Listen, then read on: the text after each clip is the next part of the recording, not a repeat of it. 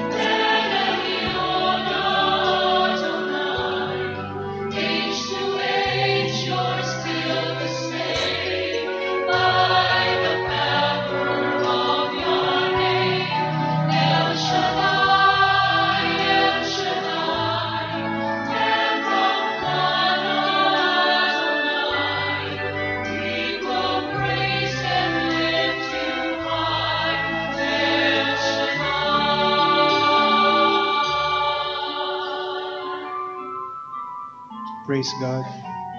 Blessed be the name of the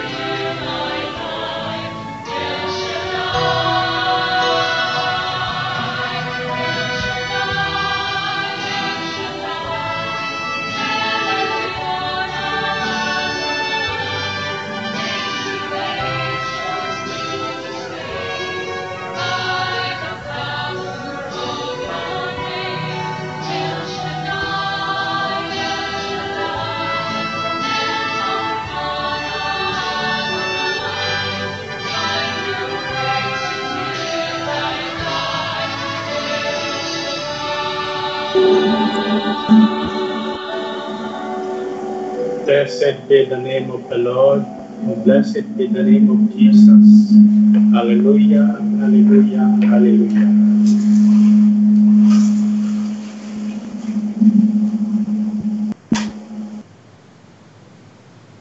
In the name of the Father, the Son, the Holy Spirit. Amen. Magpagpalang Diyos Ama na makapangyarihan sa lahat. Muli pinupuri ka namin, dinadakila, pinasalamatan sa lahat ng kabutihang ipinagkakaloob mo sa amin. Pagpalain mo nawa ang lahat na nakikinig ngayon, ang kanilang mga sambahayan, ang aming bayan, palayain sa anumang kagusutan at karamdaman. Pagpalain mo po ang lahat na hipapawid at pagpalain ang bawat sulok ng daigdig sa ngalan ni Jesus, sa ngalan ng Ama, ng Anak, ng Espiritu Santo. Amen and Amen. Purihin ang Panginoon.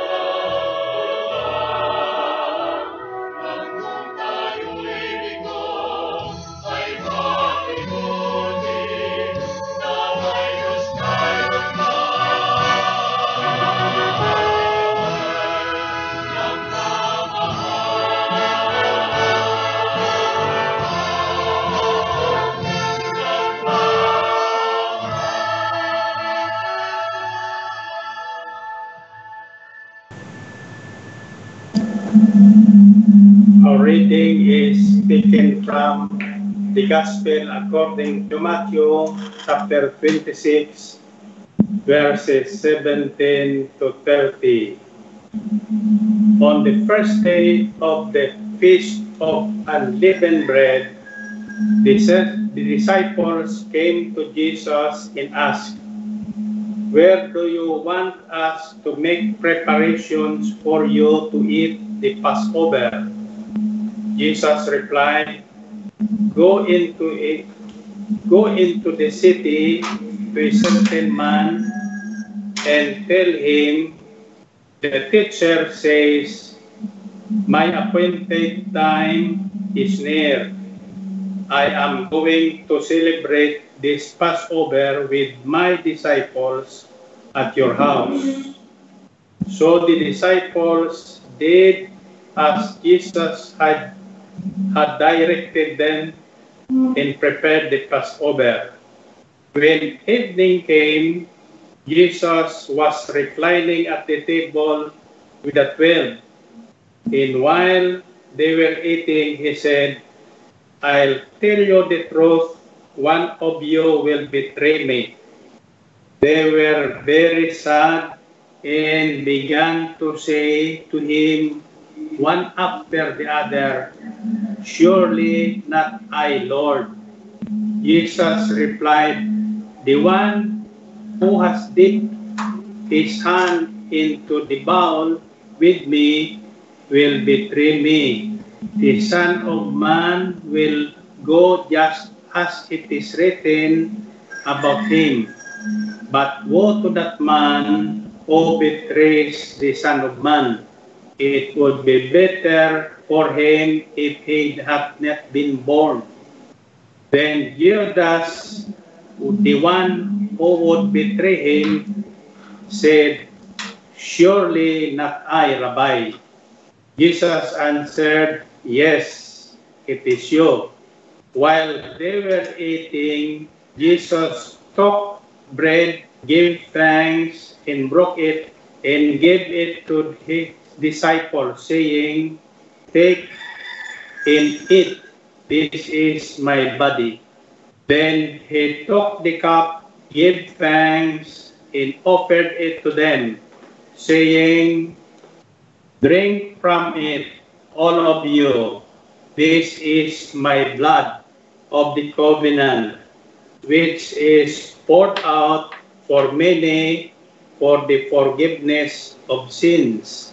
I tell you, I will not drink of the fruit of this fruit of the vine from now on until that day when I drink it anew with you in my Father's kingdom. When they had sung a hymn, they went out to the Mount of Olives. Praise God. Samantalang sila'y kumakain, lumampot ng tinapay si Jesus at matapos magpasalamat sa Diyos, kanyang pinagpirapiraso at ibinigay sa mga alagad. Kunin ninyo ito at kanin. Ito ang aking katawan, wika niya. Inawakan niya ang saro, nagpasalamat sa Diyos at ibinigay sa kanila. Minom kayong lahat nito, sabi niya, sapagkat ito ang dugo ng tipan, ang aking dugo na mabubuhos dahil sa marami sa ikapagpapatawad ng mga kasalanan. Sinasabi ko sa inyo na hindi na ako iinom ng nitong alak na mula sa ubas hanggang sa araw na ang bagong alak ay inumin kong kasalo kayo sa kaharian ng aking ama. At pagkaawit ng isang ino, sila ay nagpunta sa bundok ng mga olibo. Ang mabuting balita ng ating Panginoon. To God be the glory.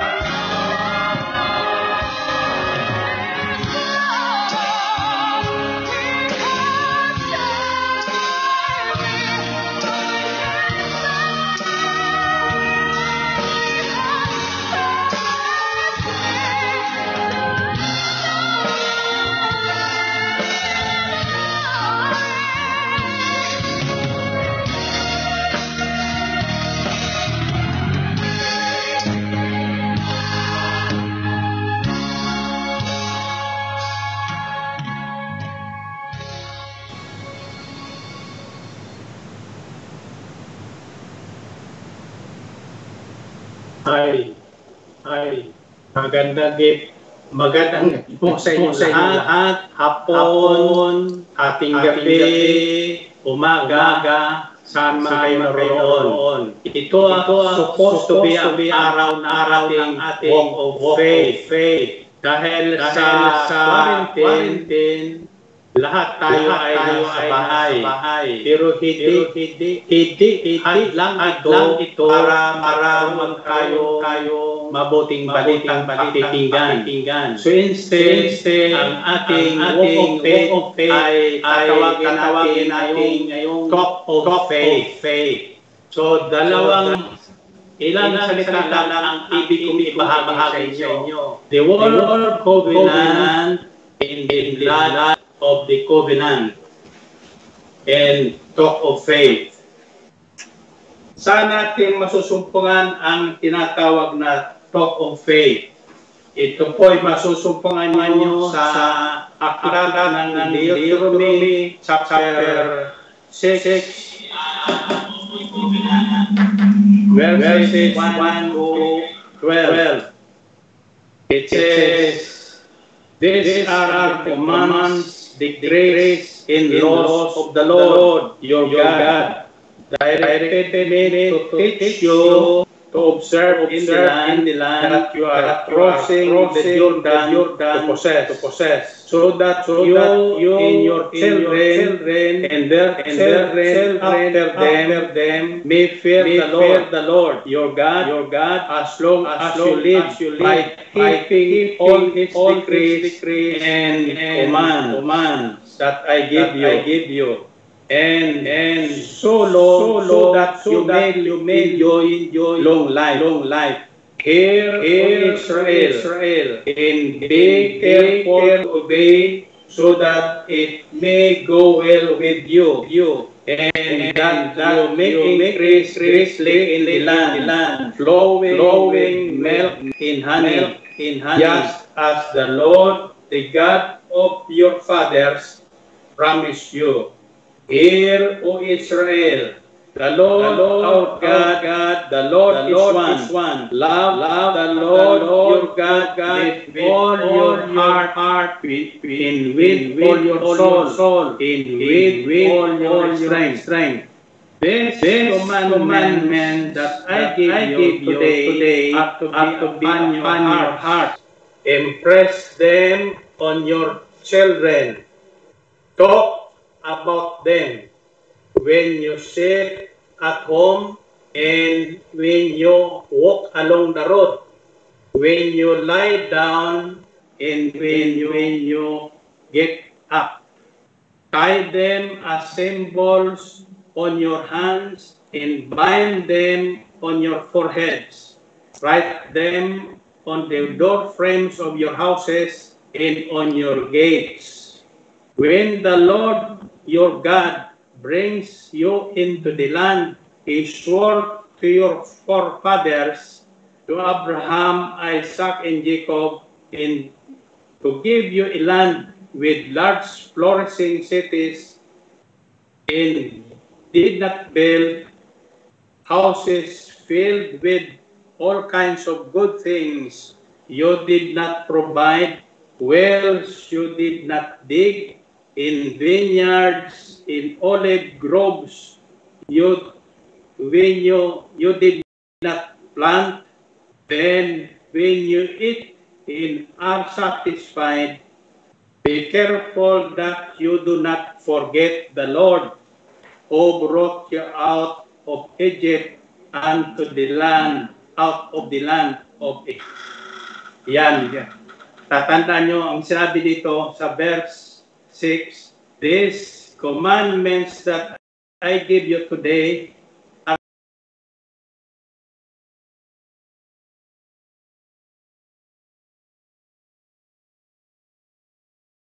sit at home and when you walk along the road, when you lie down and when you get up, talk about them. Anong ibig sabihin yun? Ito ang tinatawag kong talk of faith. Hindi lang walk of faith, kundi talk of Kadalasan, pag mayroon tayong walk of faith, ang pinag-usapan natin ay yung mga balita, balita na ating napakinggan sa mga television, sa social media, kagaya ngayon, no? Ano bang pinag-uusapan nyo? Yung COVID, siyempre. Kaya tayo ay nasa mga bahay. Hindi dapat yun ang ating pag-uusapan. Pag-usapan natin yung mga utos, mga salita ng Diyos, mga pangako ng Diyos sa atin. Habang tayo ay nahihiga, naglalakad, kumakain, ah, gising, siyempre kung tulog, hindi na yung pag-uusapan yan. Well, anyway, ibig kong ibahagi sa inyo ang tugo tungkol sa dugo. Lot of the covenant in the word covenant. Covenant, sabihin nyo. Covenant, hindi COVID. Ang pag-uusapan natin ay ang covenant. What is a covenant? A covenant is a contract between two parties. The covenant of God is between God and man. May kasunduan. Natatandaan niyo si Jacob nang siya ay papunta doon sa kanyang tiyo Laban, nakita niya sa kanyang pagpanaginip ang isang hagdanan, pababa akyat ang mga anghel at nangusap sa kanyang Panginoon. Ang sabi niya, ako ang Diyos ng iyong amang si Abraham at si Isaac. Pagpapalain kita, sasamahan kita sa paglalakbay mo ito at iuwi kita sa inyong tahanan, sa tahanan ng inyong ama. Pagtapos, pakakainin, pararamtan kita, pagpapalain kita. At pagkagising ni, Abra, ni Jacob, ito naman ang kanyang sagot.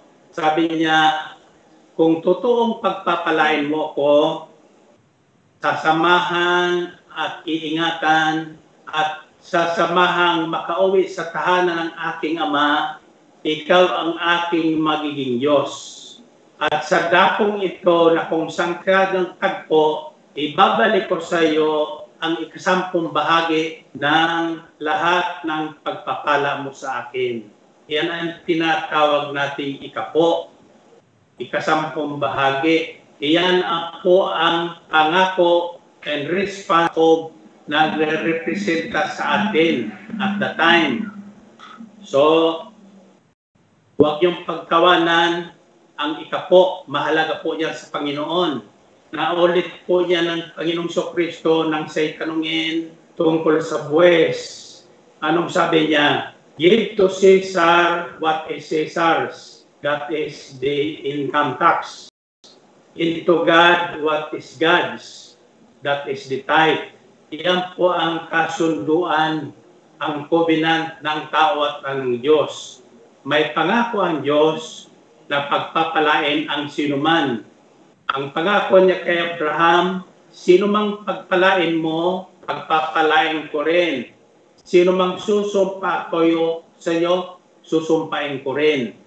Kung tutuloy natin ang ikapo, ito po ang nasasaad sa talatang sa Aklat ni Malakyas, Kabanatang 3, talatang 10 hanggang 12. Huwag nyo lang babasahin yung ikasampung talata hanggang dalawing dalawa. Sa labing dalawa, sinasabi niya doon, at sasawayin ko ang mga salot na darating sa inyong bayan upang ang anyong mga atanim ay mag-ani kayo ng sagana.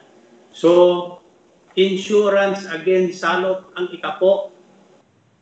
Maraming bumati ko sa akin yan sapagkat walang naglakas loob na mangaral tungkol sa ikapo. Iyan ang kailangan natin ngayon.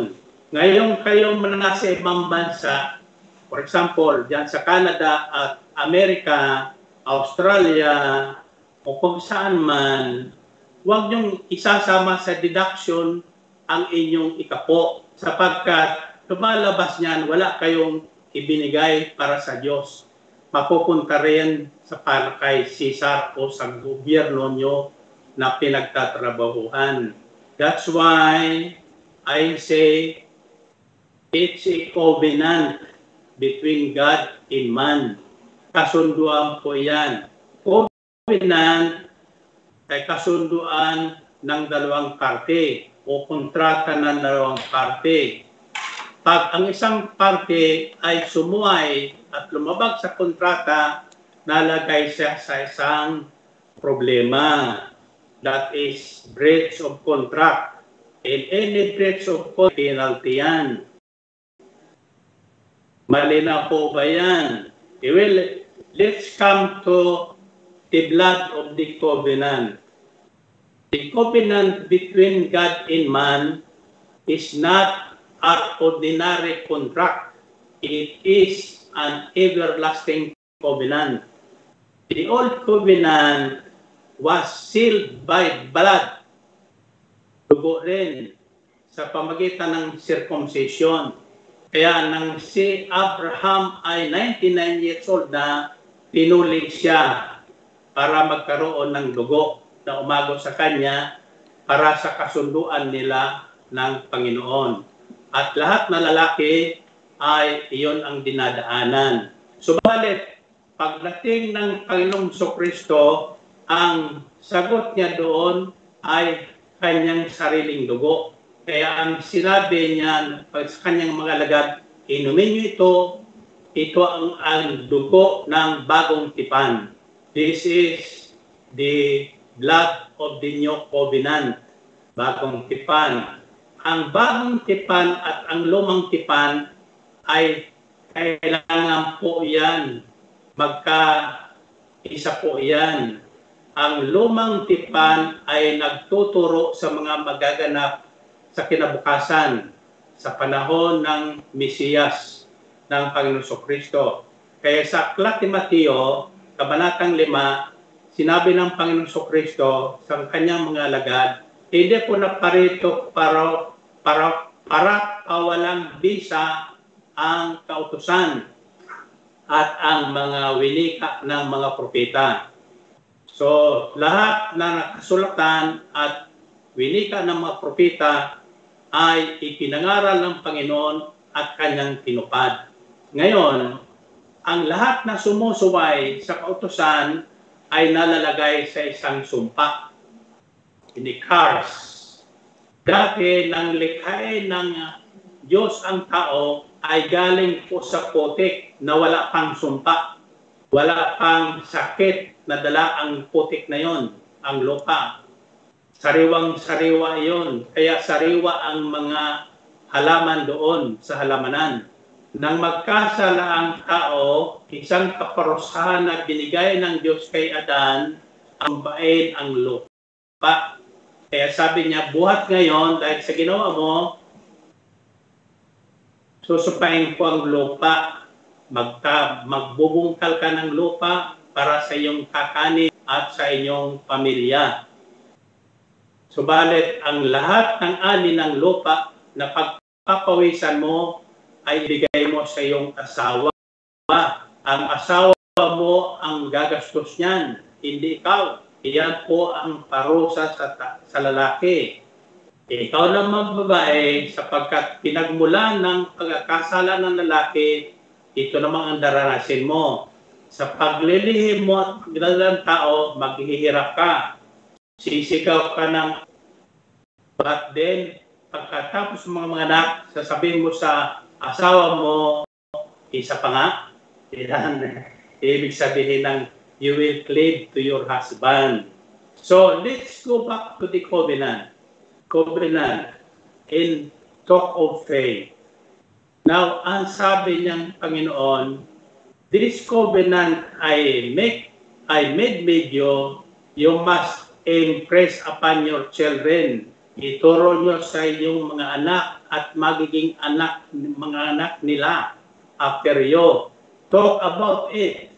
Ang pag-usapan natin ay yung pangako ng Diyos. Ang pag-usapan natin ay yung sinabi ng Diyos. Ang kautosan at mga alituntunin noon. Sapagkat kapag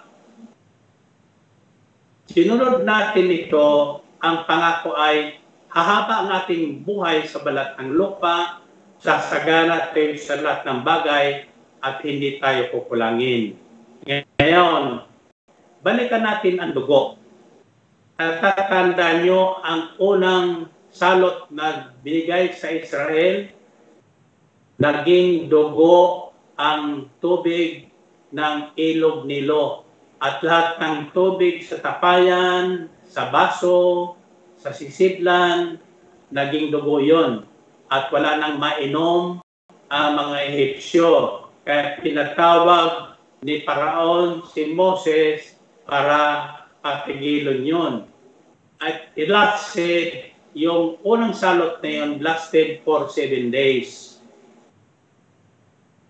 Na mangako ang Paraon na palalang tao para sa ang mga Israelita sa pagkaalipin para makasamba sa kanilang Diyos.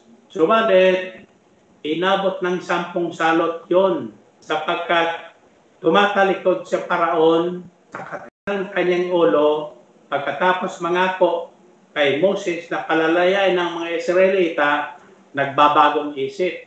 Kaya huwag tayong pabago-bago ng isip. Ah, pagkatapos tayo pagpalain, ang dapat nating gawin ay magpasalamat sa Diyos at maglingkod sa Kanya. Mahalin natin siya at paglingkuran ng buong puso, buong lakas, buong kaluluwa. Iyan ang utos.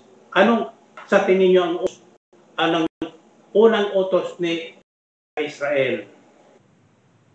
Ano?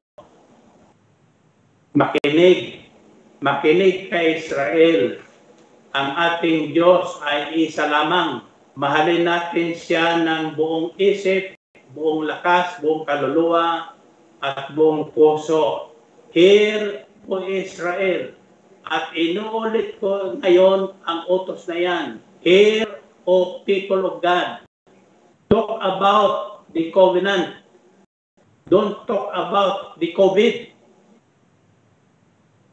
COVID is salot. Salot. Ngayon, ang tanong ang marami, padala ba ng Diyos ang salot na yan? Eh, hindi.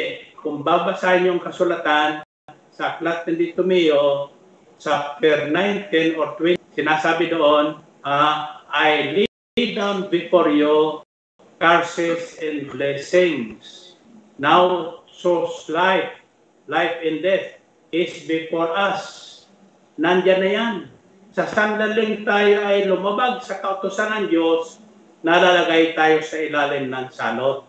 Subalit, ang salot na yan ay pinutol na ng Panginoong Kristo nang siya'y ibitin sa cross sapagkat ang parusa sa salot ang parusa sa pagsuway ay ibinibitan sa isang kahoy. Kaya ibinitin ang Panginoong Kristo sa cross, sa kahoy na cross, para ang salot ay mabayaran. Jesus was hung on a tree so that the curse of God upon the land shall be terminated. Kaya nagtapos na yan. Kumakalat yan. Iba-ibang virus lang yan. May dengue, may malaria, may COVID ngayon. Tinatawag ng ibang pangalan. Ang sistema lang ngayon, tinakot ng tinakot ang taong bayan ng COVID na ito. At ang karamihan ng namamatay, sa totoo lang, maraming gumagaling. Sabi nga isang, huwag na may kaming paglayuan.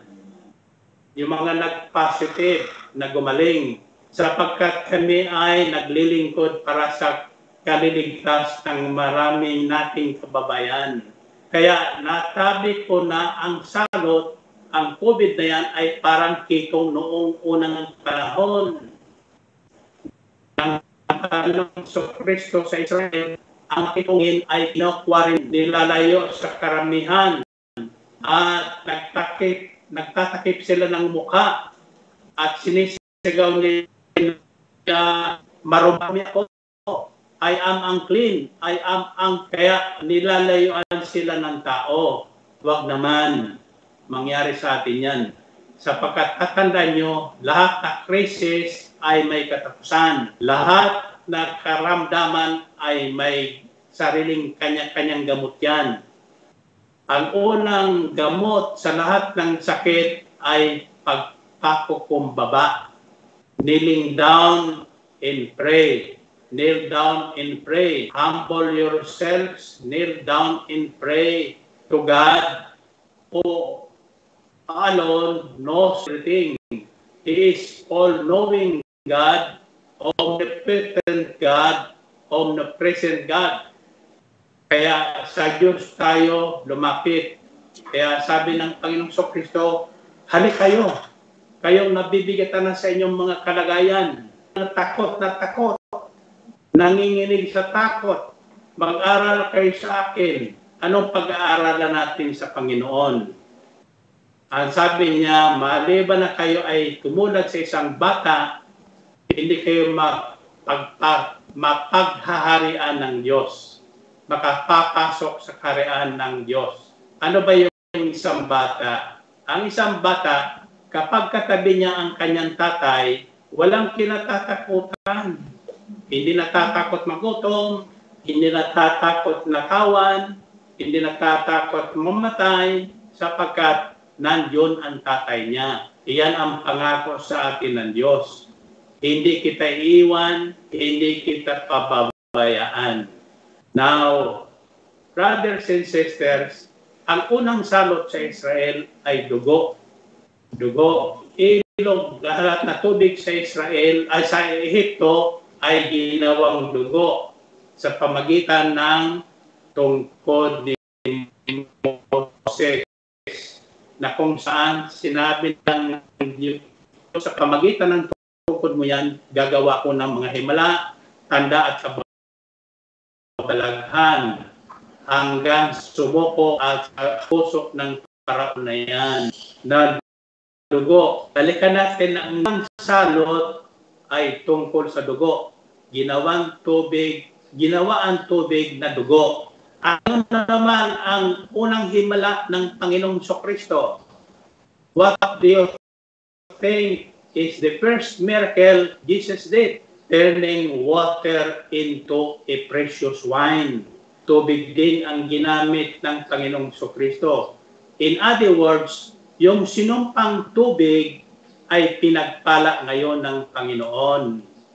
Sapagkat ang tubig na yon ay magiging dugo rin.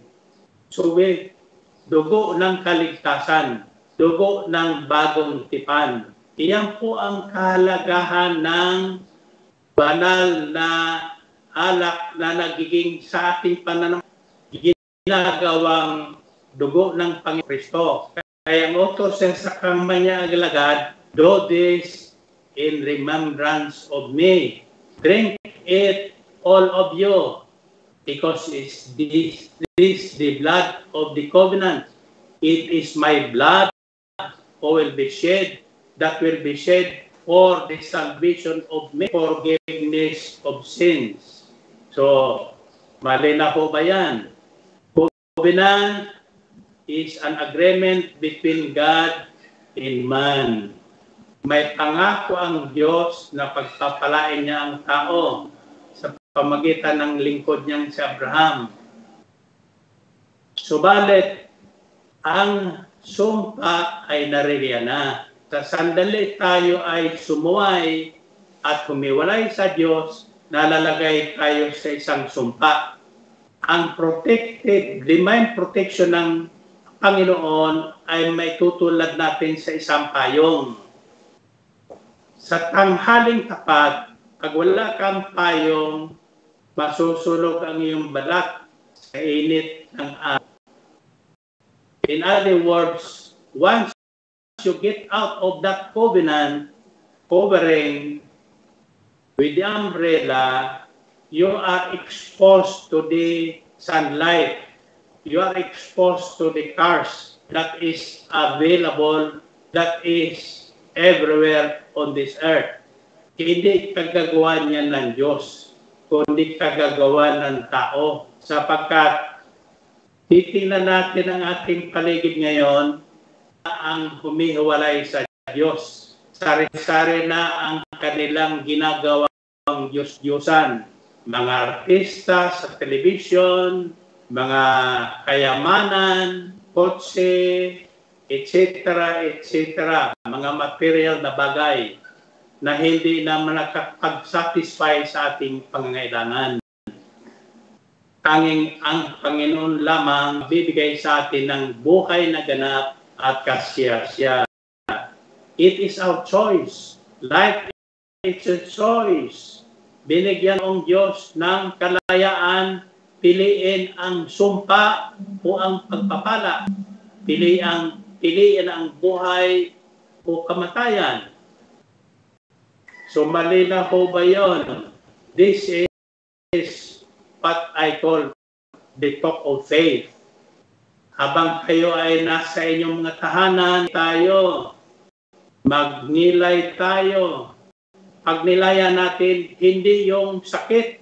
Pagnilaya natin yung pagpapala na pangako ng Diyos, yung kaligtasan na pangako ng Diyos sa gitna ng kagipitan, sa lumalaganap na salot, iyan po ang nakapalagay sa ating dasalin na awit ng pagtitiwala sa Diyos, Salmo 91. Ang salot sa English ay pestilence. Bang dumating na salot kakapitan pag tayo ay nanatiling tapat sa Panginoon Diyos.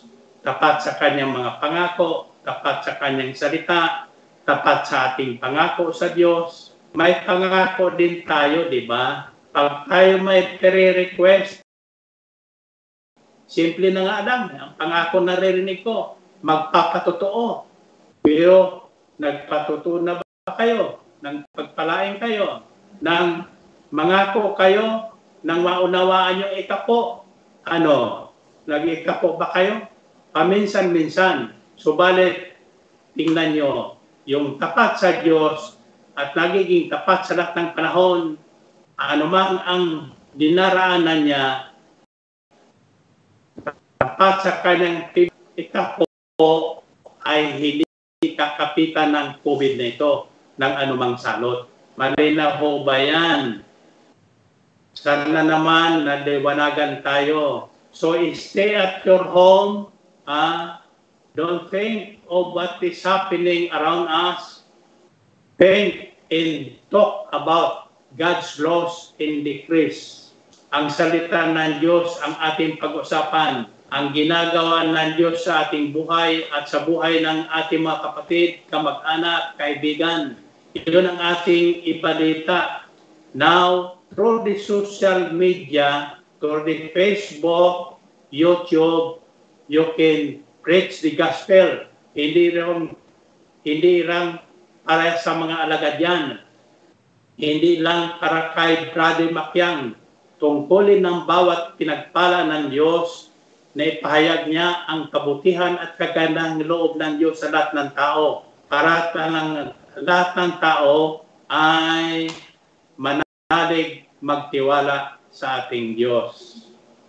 Walang nagbibigo, walang naglingkod at nagtiwala sa Diyos na nagbibigo. Tatandaan nyo yan. Ito ang pangako na nasusulat sa aklat ng Hebreo. Sabi ng Panginoon, hindi kita iiwan o pababay. Sasamahan kita hanggang sa huling panahon. I will be with you always till the end of time.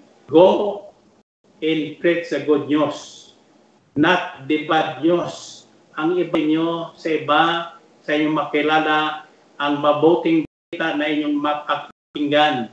Nakatiyak kayo na kayo ay ingatan ng Panginoon sa pamagitan ng pagpapadala niya at pagsusugo ng maraming anghel. Sabi sa Salmo 91, susuguin ko ang maraming anghel at siyang mag-iingat sa inyo. Kahit maiwanan nyo ang bahay nyo ng bukas, walang makapapasok yan. Ah, sapagkat iingatan, tingnan nyo yan ha. We are more than, higher than angels. Bakit? Ang mga anghel ay anghel de la guardia natin na pag na pag-utosan po yan ang anghel nyo, ah, ang ginagawa ko pag ako'y natatraffic, hindi ko nagre-reklamo, kundi natutulog. At sasabi ko lang sa anghel ko, bigyan mo kami ng daan, hawi mo ang daan para makarating ko sa aking paroroonan ng sa panahon. At kahit anong heavy traffic naman, pagising ko, nandun na ako sa aking pupuntahan. Ganyan po tapat ang ating Diyos. Ang hinihingan lang niya, manalig at magtiwala tayo sa Kanya sa lahat ng panahon. Hindi lang sa panahon ng kasiyahan, sabi, is anyone of you in trouble, he should pray. Is anyone happy, he should sing songs of praise. Is anyone of you sick, he should call the elders of the church to pray over him and anoint him with oil. And the prayer offered in faith will make the sick person well. He will be forgiven if he has committed a sin. Yan po ang utos ng Panginoon Kristo. Next time, God willing, ibabay ko sa inyo ang tungkol sa prayer, ang kapangyarihan ng panalangin. The, proud, the prayer of a righteous man, sabi sa Biblia, is powerful and effective. Who is a righteous man? A righteous man is godly, uh, godly. Kaya nasabi ko sa inyo, ang na-experience natin ngayon ay cleanliness. Tinuturuan tayo ng mga doktor, ng mga dalubhasa, na maglinis ng kamay, maghugas ng kamay, mag maghugas, maglinis ng kapaligiran. Huwag tayong tapon ng tapon ng basura sa ating paligid. sapagkat babalik sa atin yan sa pamagitan ng isang salot. So, always remember this, cleanliness is next to godliness. Who is a godly person? Yan ang pag-uusapan natin sa susunod. Meantime, susunod pa ang banal na misa, mahalaga po ang banal na dugo ng Panginoong Kristo na you can invoke the divine protection with the covering of the blood of Jesus. No evil can trespass that bloodline. That is the covenant. Yan ang kasun at pangako ng Diyos sa atin. Ibinuhos ng Panginoon Kristo ang kanyang sariling dugo upang tayo ay malinis sa ating mga kasalanan at magkaroon tayo ng buhay na walang hanggan, walang karamdaman, walang pagluha, wala nang paghihirap doon. Iyan ang ating pagkapitiin. Salamat sa inyo at tayo'y manalangin. Itaas sa inyong mga kamay at lahat inyong daladalahan, mga tubig, na panglinis, alcohol o ano pa man dyan na maitataas nyo at tayo ay manalangin. Salamat po Panginoon sa pagkakataong ito muli na marinig namin ang inyong tinig sa pamagitan ng inyong lingkod. Pagpalain niyo po ang lahat na nakinig at lahat na nanalig. Patawarin ang aming makasalanan. Iadya kami sa karumihan at mga panganib. Suguin niyo po ang iyong maraming anghel upang silang sumubaybay at mag-ingat sa amin sa kapanahunan. Ang may sakit, ang iyong pong pagalingin sa pangalan ni Jesus. Ang mga nangailangan ng tulong ay niyo pong tulungan sa iba't ibang pamaraan. Ang hindi magagawa ng tao, alam namin magagawa niyo para sa aming lahat. Pagpalain niyo po ang inyong pagpalain at unawain ang lahat ng nag naligaw ng landas at lahat na nakikinig ngayon ay niyo pong abutin ang kanilang makahilingan. Maligtas sa mga salot at magkaroon ng kapayapaan ng loob. Sa ngalan ng Ama at ng Espiritu Santo. Amen and Amen. Purihin ang Panginoon.